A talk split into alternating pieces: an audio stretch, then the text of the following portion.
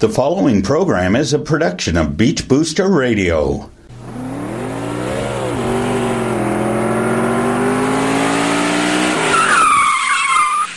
Welcome, race fans. Here is local racing authority Sam Chapman with this week's Race Day edition of Sound of Speed, only on Beach Booster Radio. Welcome, race fans, and this is the Sound of Speed on Beach Booster Radio. And I'm your host, Sam, here to get you set up for the Combat Wounded Coalition 400 at the Brickyard. Coverage is set to kick off at 3 o'clock on NBC Sports, PRN, and SiriusXM Satellite Radio. The iconic Indianapolis Motor Speedway is 2.5 miles in length and has a unique rectangle shape to the speedway. The speedway features four quarter mile turns, five eighths of a mile straightaways, and an eighth of a mile short chute between turns 1 and 2 and turns 3 and 4. Construction of the Indianapolis Motor Speedway began in 1909. The original speedway was constructed with 3.2 million bricks. It would stay like this until 1961 when the speedway would repave the track. They would leave a 3 foot strip of bricks at the start finish line, giving Indianapolis Motor Speedway the nickname the Brickyard. Since opening in 1909, the Indianapolis Indianapolis Motor Speedway has hosted over 260 events from the famed Indianapolis 500 to Formula One, sports car, and motorcycle racing, but NASCAR wouldn't make its first trip to the Speedway until 1994, where the young and up and coming Sprint Cup Series driver Jeff Gordon would get the win in the inaugural event. Speaking of the recently retired driver, Jeff Gordon is back. Gordon will fill the seat in the number 88 Hendrick Motorsports Chevrolet as Dale Earnhardt Jr. continues to recover from concussion like symptoms. Gordon is a five time winner of this event and was inside the top 10 in practice on Friday, despite being out of the car this season. Tony Stewart, an Indiana native, will be hitting the track for the final time in his home state this weekend. Here's what Stewart had to say before today's race. I mean, anytime, you know, my home track versus, you know, somebody else's home track that might not have the history that Indianapolis has. I mean, it, it, it's a big deal for us just because of the facility, what it is, and what the tradition and history of it is. So, um, you know, it's it means a lot, and you know that some of the greatest race car drivers in the world, whether it was IndyCar, Formula One, MotoGP, uh, NASCAR. I mean, they they've ran and, and won at the Brickyard. So, uh, you know, that's that in itself makes it special. But you know, when you're when you, I I grew up my whole life in Indiana. I didn't move to Indiana. I didn't move away from Indiana. I'm the only NASCAR driver in the Cup Series that's from Indiana that still lives in Indiana, and I'm proud of where I was born. I'm proud to be back. I still live in the town I was raised in, so um, I take a lot of pride in that. I think the state of Indiana takes a lot of pride in that, and uh, you know that's why it makes it a big weekend. I mean, I, am representing a lot of people around me, and uh, you know I'm proud to do that. If you're looking for guys to watch this weekend, you're going to want to go with teams that have been strong recently. The key to running well in Indy is track position. A good qualifying spot and little to no mistakes on pit road are required to stay at the front of the pack this afternoon.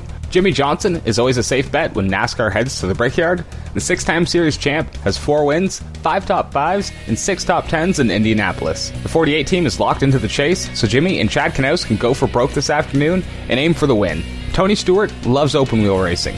Before NASCAR, he raced in what is now the IndyCar Series and the biggest race held in Indianapolis, the Indy 500. Stewart has also attempted doing the Memorial Day double, racing in both Indianapolis and Charlotte on the same day. Stewart has two wins at the Speedway, along with seven top fives and 11 top tens. Smoke got the win in Sonoma and has cracked the top 30 in points, locking him into the chase. With nothing to lose in his final year, keep an eye on that number 14 Chevrolet throughout the race. Joey Logano has yet to get a win at the Brickyard, but Logano has two top fives and four top tens in Indy. Logano has yet to get a win in 2016, and Roger Penske has yet to get a NASCAR Sprint Cup Series win in Indianapolis. Joey Logano has slightly better stats to his teammate Brad Keselowski heading into today's event. Keep an eye on that number 22 Penske Ford Fusion as he attempts to get the captain, Roger Penske, his first NASCAR Sprint Cup Series win in Indianapolis. Here's what Jeff Gordon, currently behind the wheel of the number 88 car for Indianapolis and next weekend's event in Pocono, had to say following practice on Friday.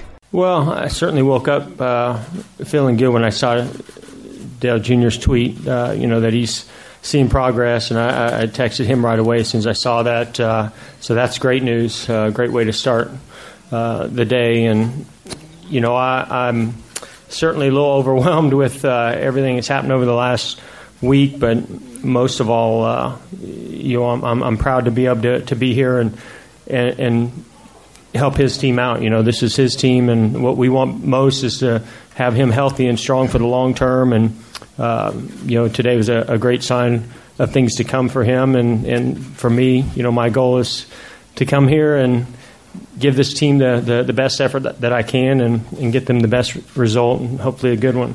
Join me this Wednesday to recap a busy weekend of racing in Indy and news from the rest of the racing world. Until then, you can head on over to the Sound of Speed's Facebook and Twitter pages to keep in touch and up to speed with all sorts of motorsports news throughout the week.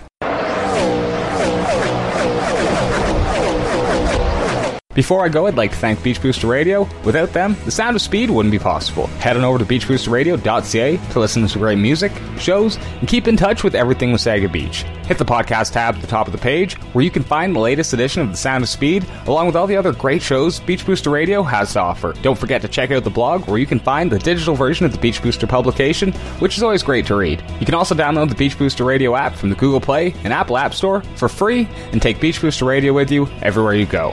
That's about it for today. I hope you're ready for 400 miles of intense racing from Indianapolis. I'll be back Wednesday to recap a busy weekend of racing. Until then, thanks for listening, and let's go racing at the Brickyard. The preceding program is a production of Beach Booster Radio, written, recorded, and produced in Wasaga Beach, Ontario. We thank you for listening to Beach Booster Radio, Wasaga Beach's only locally owned and operated radio station. We are local. We are Wasaga Beach. We are Beach Booster. Hi, this is Brian Smith, Mayor of the town of Wasaga Beach, and you're listening to Beach Booster Radio.